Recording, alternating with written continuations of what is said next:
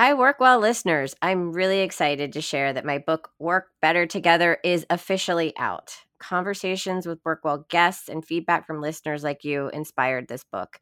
It's all about how to create a more human-centered workplace. And as we return to the office for many of us, this book can help you move forward into post-pandemic life with strategies and tools to strengthen your relationships and focus on your well-being. It's available on Amazon or your favorite book retailer.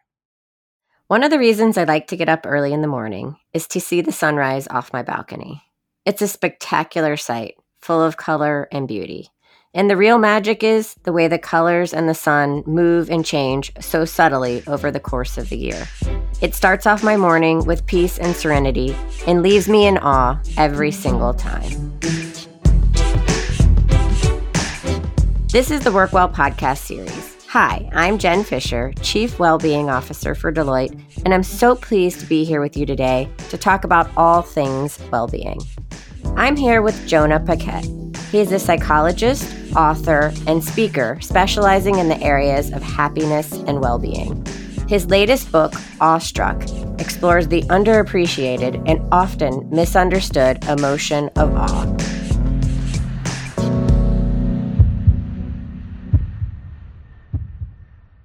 Tell us about your story. I want to know who you are. And, and most importantly, I guess, how did you become inspired to focus on happiness and well-being? Yeah, well, who I am, um, let's start in the beginning. No, I, I will make this brief. Um, I'm actually you were born. born. I was born, and then a lot happened. Uh, I, and I was actually born on the East Coast. I'm a, a Brooklyn, New Yorker uh, at heart and born and raised, but I came out to California for graduate school. Um You know, and I was one of those cliche stories of people that thought they would come out here for a few years, and then the next thing you look up, and it's been a couple of decades. Um, but it was really, you know, I think it, like with so many people, you can look back on your life and, and piece together and different threads and how they connect. But I, I definitely remember in graduate school, you're getting, you know, to become a clinical psychologist, you're studying so much about depression, anxiety, stress, trauma, and different treatments for it. And I remember um, having this this moment of thinking, you know, don't we study other sides of the coin sometimes? I mean, this is all really important, but isn't there more to life than just being, you know, not stressed, not anxious, not panicked? Uh, what are the ingredients of, of a, the good life? And and really that's been a, a big topic in philosophy and other walks of life, but it really wasn't part of the world of psychology until not that long ago, right around the time actually that I was in uh, doing my graduate training. And I remember this, it was this light bulb moment of sorts that went off, and I decided to drop everything I had done to that point for my dissertation uh, and my studies and really shift one hundred eighty degrees to studying positive psychology, as it's mm-hmm. called, the study of well-being, the study of, uh, of the good life, and did that for my doctoral research. And then as the years have gone on, even though I've always worn a clinical psychology hat, and I certainly work with a lot of clients and, and you know, otherwise doing more traditional work, um, that's been my passion, is really helping both individuals, organizations, clients that I work with live their best life, which to me goes beyond just the absence of suffering, but the presence of something more. So that's what really led me to write my previous books, Real Happiness and the Happiness Toolbox, and more recently focused in on awe and wonder in my, my more recent book, Awestruck. Um, But to me, you know, this is the question of what, what life is all about, is, you know, how do we help ourselves and the people we love most achieve well-being and a satisfying life and a sense of meaning and purpose and connection and belonging. And, you know, that that's really what it's all about. And um, that's become a, an incredible passion of mine to to learn about it, but to also uh, share that information with people. And uh, it sounds like we have similar passions. it, it, it does. So um, let's talk about your most recent book, Awestruck, but, you know, in particular about awe. You and I uh, share a, a common connection, I think, with uh, Doctor Dacher Keltner. He has been oh. on the show as well, and I know that you talk about him in the book, yeah. Awestruck, and his his research um, and his work. So tell me about awe and wonder. What's the difference between mm. the two, um, and what kind of led you to to write about it? Because it, you know, as you talk about it, it, it isn't kind of a common emotion that that's commonplace in, in our language and in our society today? Yeah, it's a great question. And it's strange because it is this common universal human emotion, yeah. yet really has been left out of the picture for, for most of certainly, you know, the you know, in a formal sense of the research on emotions and well-being.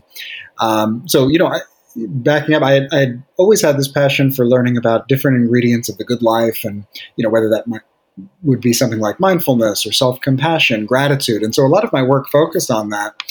Uh, but I remember it was a few years ago, um, two thousand eighteen, I believe. And I had the good fortune of being uh, at that, you know, it, way back when, when you could actually travel and go places, um, at, on the island of Saint John in the Caribbean. And there was a beautiful place. I've only been there once, but there was this incredibly powerful rainstorm that came through very, very suddenly.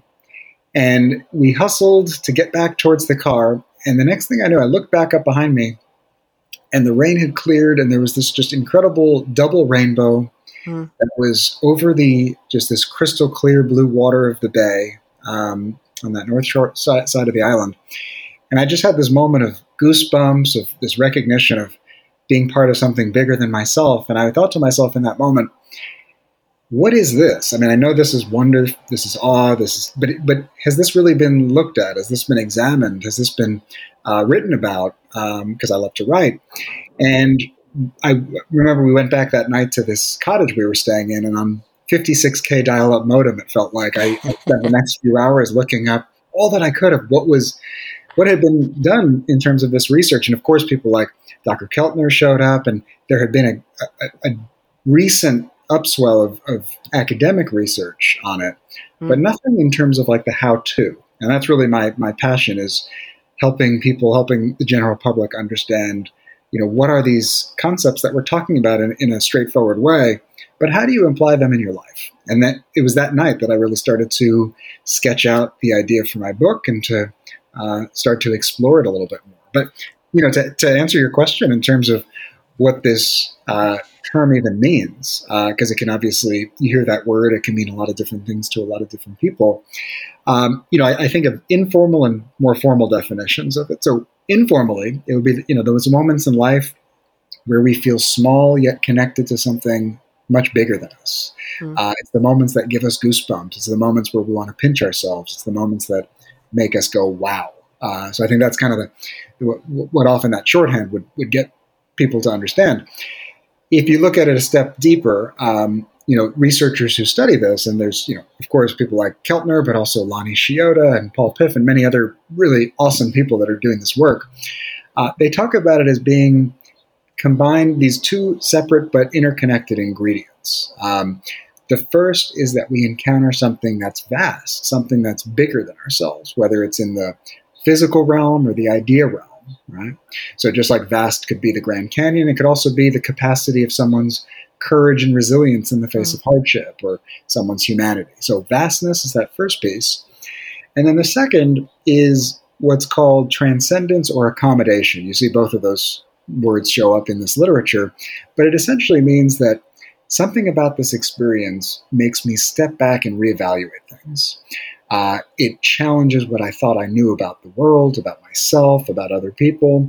So there's an adapting quality. There's a, a fact that I encounter something, but it also uh, pushes me outside of my status quo in some sense. Uh, and you put those two together, and that's really, the, from an academic standpoint, what, what it's thought of as awe. Um, but I also think, you know, just as effectively is to remind people it's those moments that we feel small yet connected. So you've talked about some physical indicators of feeling awe, um, goosebumps. But how how do you know when you're feeling awe versus like something else, like amazement or mm. admiration, or like how how do you differentiate, I guess, between those emotions, or do you and do you need to differentiate between those emotions, I guess? Good question. I mean, and, and perhaps, you know, for, for many purposes, you don't. Uh, I always think of it in terms of, you know, Venn diagrams in a sense that, um, you know, many of these concepts and these constructs overlap, right? Mm. You know, being mindful in the present moment is often overlapped with feeling grateful for something in the present yeah. moment, for example. So you have, you know, th- there is overlap. Um, I would say, you know, one thing that separates awe from something like amazement would be, you know, there are things that we can be amazed about, but that don't necessarily have that same element of scale uh, mm. to them. They're, they're not, you know, we're not necessarily in the presence of something bigger than us in that sense.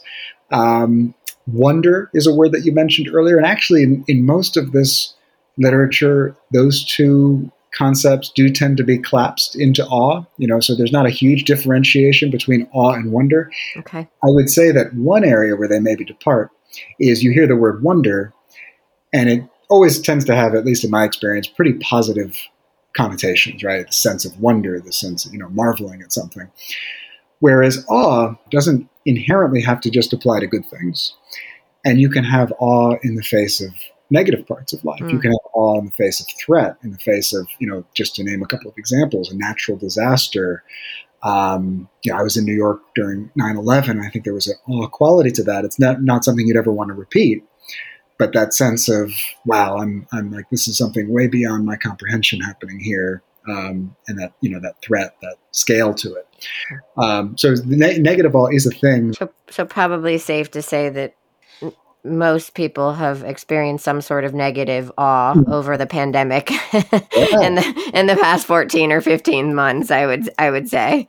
I'd say that's a perfect example. I mean, tragically, oftentimes, but yeah, that, that idea that, you know, we could be essentially worldwide brought to our knees by yeah. something we can't see is there's an awe quality to that for sure. Even though, let's but it's so true. I mean, I I've never. I mean, until you said it, I never. I've always thought about awe in in a very positive way. I've never actually thought about awe in a you know in a in a negative connotation. But it's so true.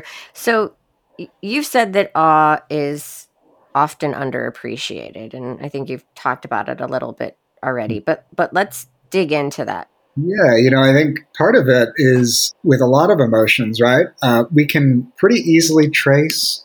Well, why do we all experience this? Like, mm-hmm. you think about a universal human emotion like fear or love or anger, and it's it's easy to say from kind of that evolutionary psychology lens of, well, why do we all experience that? It he- keeps us safe from threat. It helps us forge social bonds.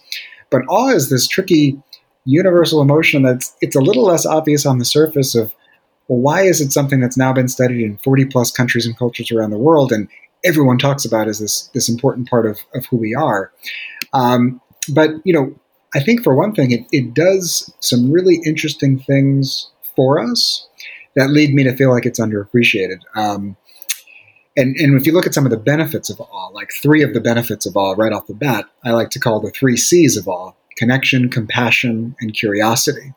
Mm-hmm. That you see this in all kinds of interesting studies, fascinating research that's been done, is when a person experiences a an experience of awe, they feel more connected to other people. So it fosters a feeling of connection, which, you know, we all know we need during this much of the past year when we've often felt so isolated.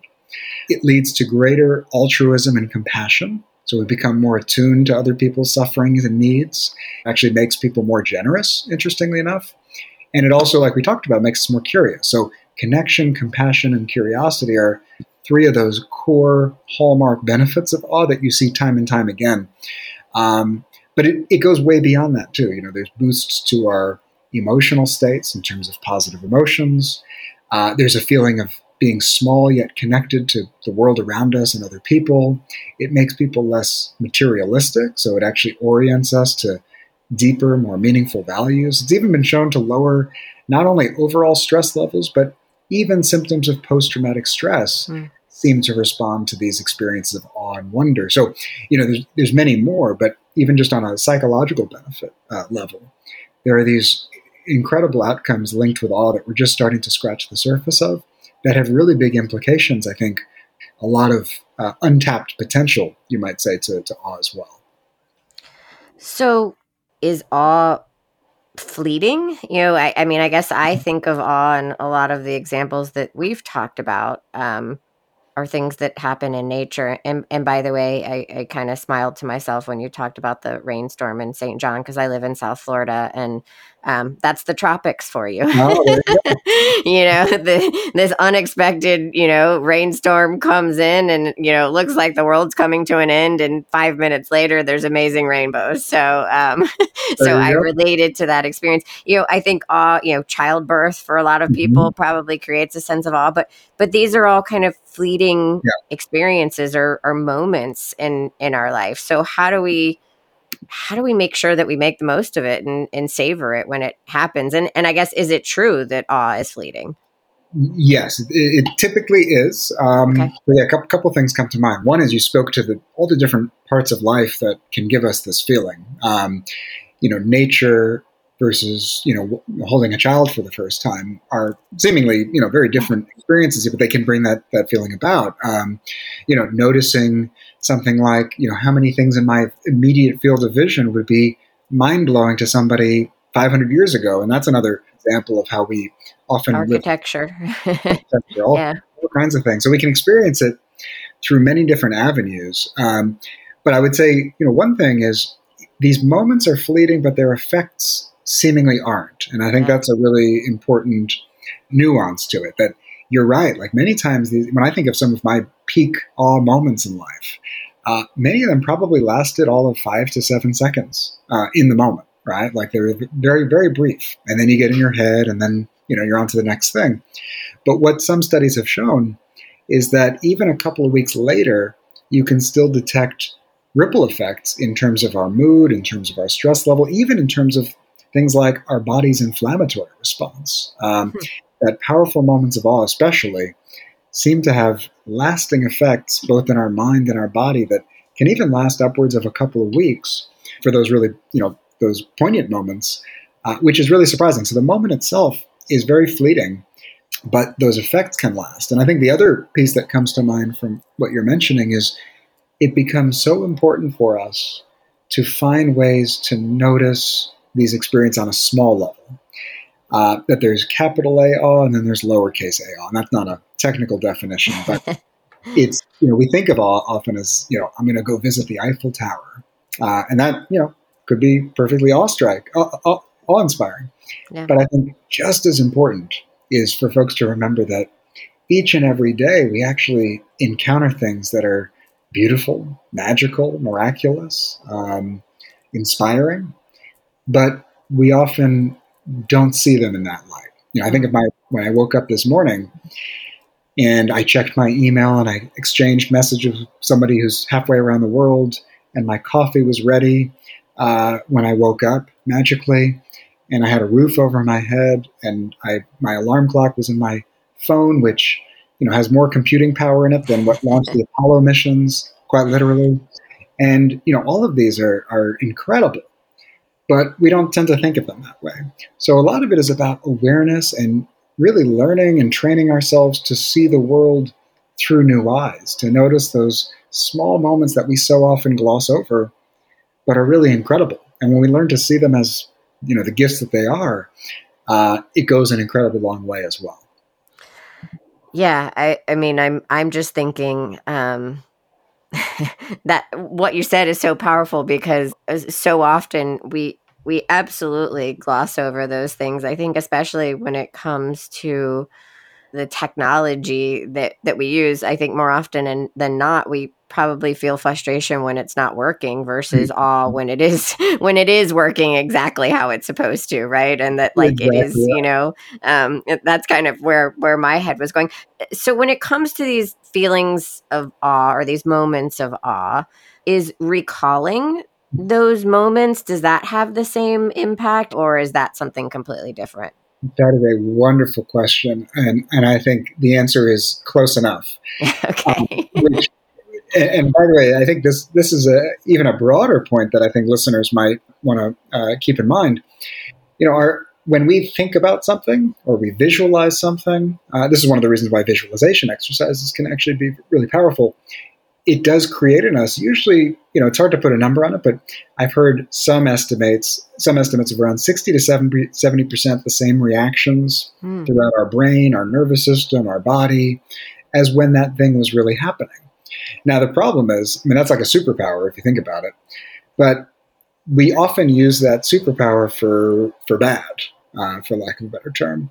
And all we have to do is think about the last time that we started to really ruminate on and, and dwell on something that didn't go well. You mean this morning? This morning, last hour, whenever that was for us. And, you know, and, and when you think about it, you start to actually feel tense, and you feel your heart rate go up, and you feel your mood sink. That thing is not happening right in front of us, but in our mind it is. And in, in many ways, like with a lot of things, um, in, in Buddhism, they they were on this a couple thousand years ago. They talked about it in terms of, you know, the first arrow and the second arrow. And the first arrow are the things that happen to us in life. The idea is that if we're hit by an arrow, would that hurt? But then if we're hit by another arrow in the same place, would that hurt even more? And the first arrow are things that happen to us. We have very little control over that. The second arrow is our mind's tendency to relive, replay, latch onto. And that is actually something we have a lot more control over. So using that same mental muscle, but doing it for something like awe, for example, like reliving those past moments, having pictures around that remind us of those special memories, having an awe journal, uh, talking and sharing about it with somebody. All of those types of efforts create many of those same neural pathways and reactions in our body as when the experience was happening. Same goes for gratitude, moments of you know, self-kindness towards ourselves, self-care, connection, um, that we can actually learn to use this superpower of the mind in, in a way that's going to be uh, giving us peace and strength and well-being, as opposed to more down the road of rumination, which we tend to do.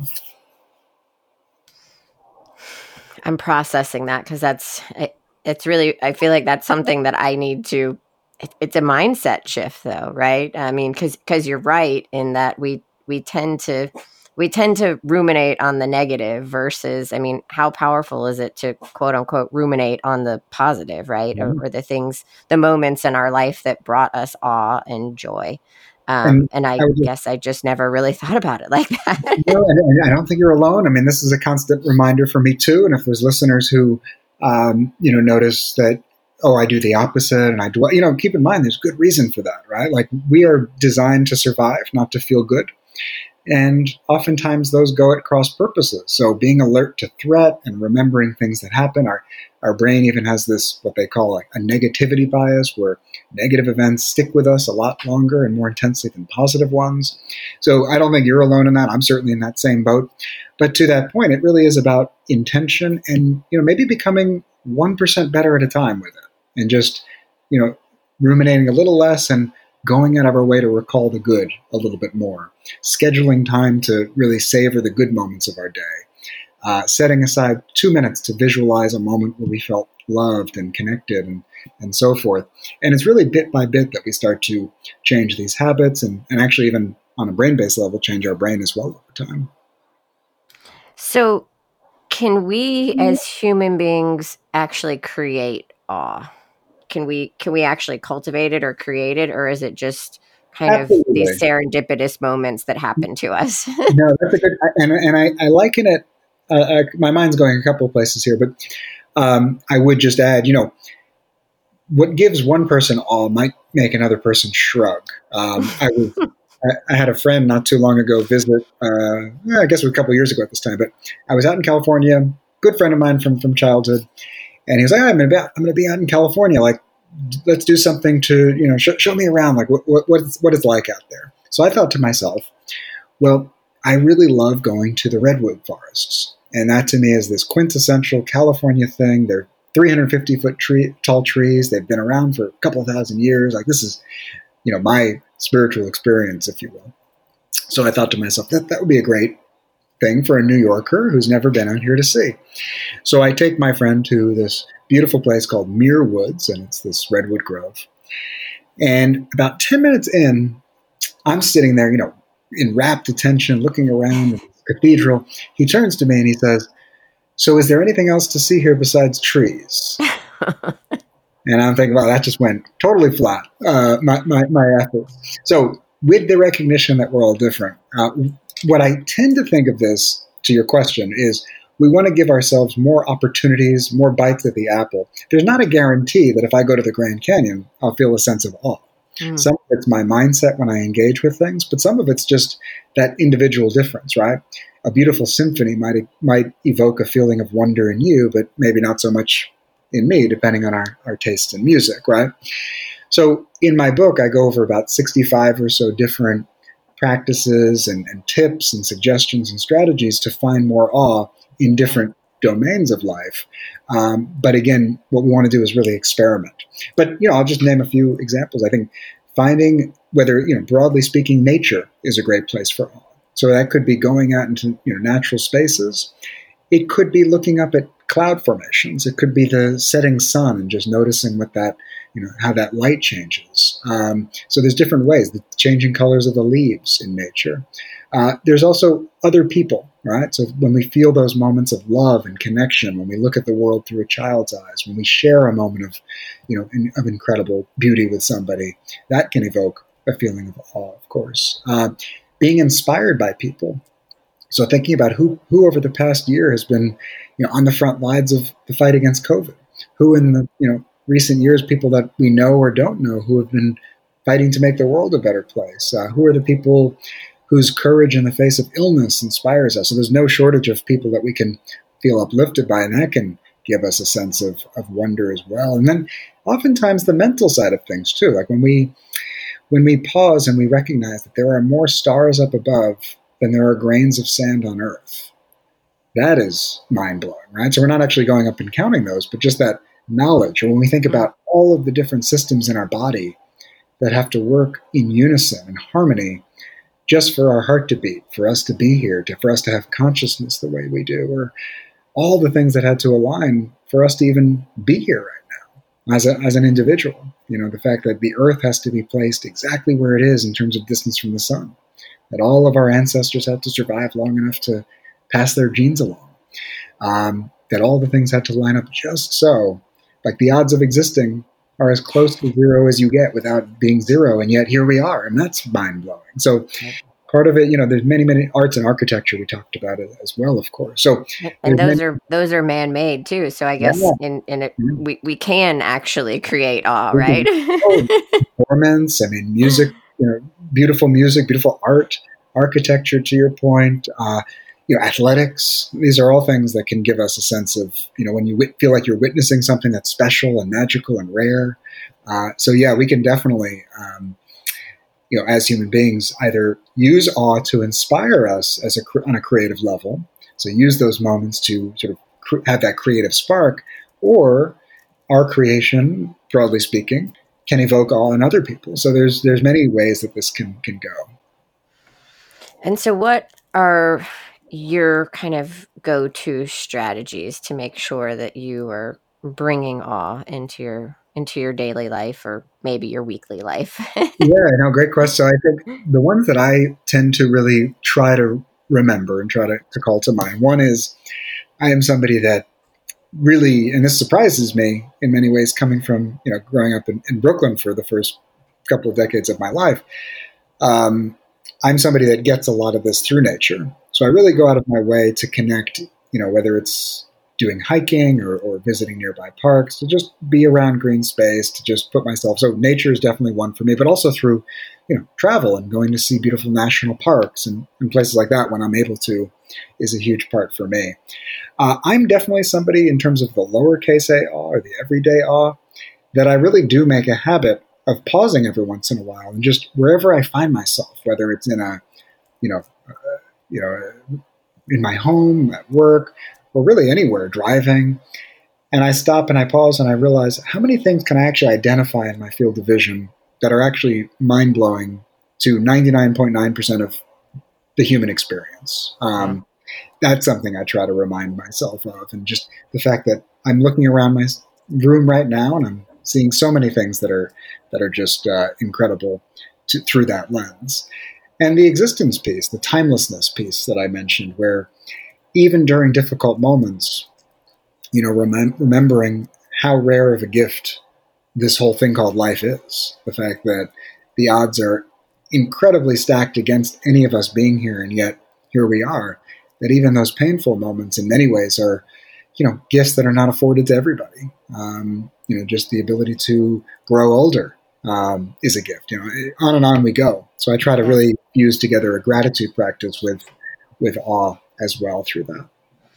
Yeah, I, I, I love that. And I think that, you know, the everyday awe, um, I need to, I need to cultivate more of that, because I think we just tend to take those things for granted. You know, you, you, you, you know, flip the light switch and the, and the light turns on, you know?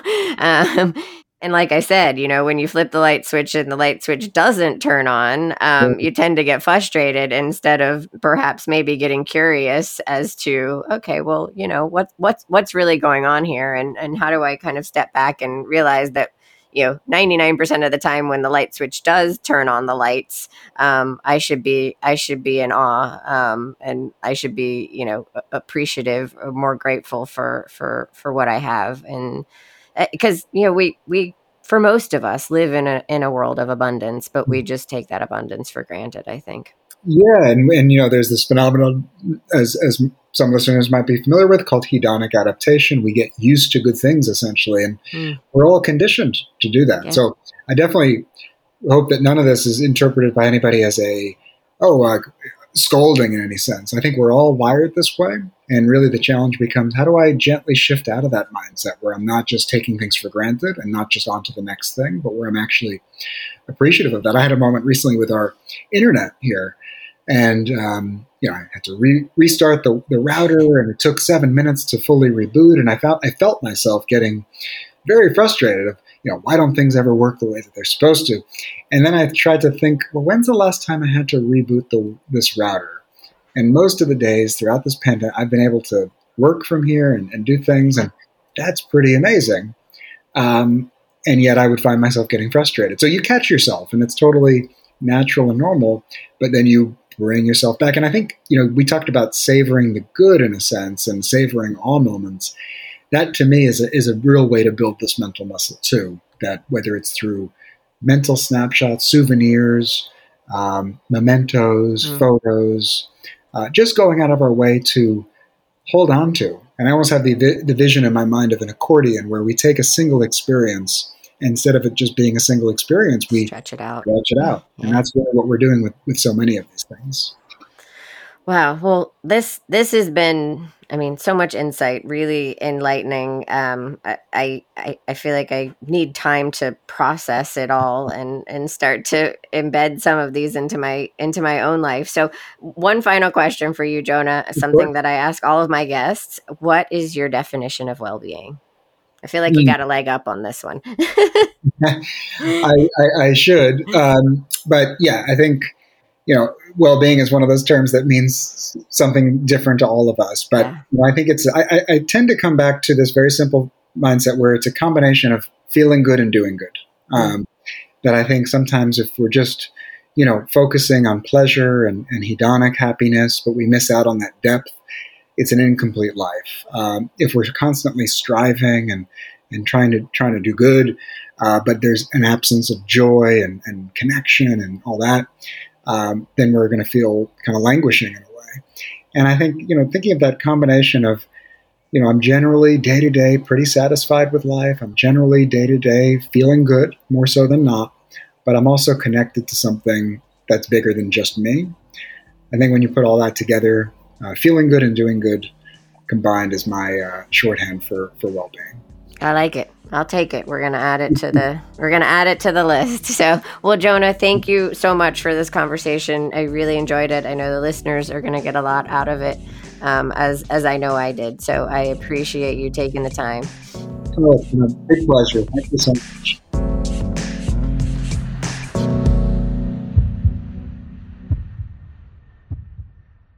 I'm so grateful Jonah could be with us today to talk about awe and wonder. Thank you to our producers, Rivet three sixty, and our listeners. You can find the WorkWell podcast series on Deloitte dot com, or you can visit various podcatchers using the keyword WorkWell, all one word, to hear more. And if you like the show, don't forget to subscribe so you get all of our future episodes. If you have a topic you'd like to hear on the WorkWell podcast series, or maybe a story you would like to share, please reach out to me on LinkedIn. My profile is under the name Jen Fisher, or on Twitter at Jen Fish twenty-three. We're always open to your recommendations and feedback. And of course, if you like what you hear, please share, post, and like this podcast. Thank you and be well.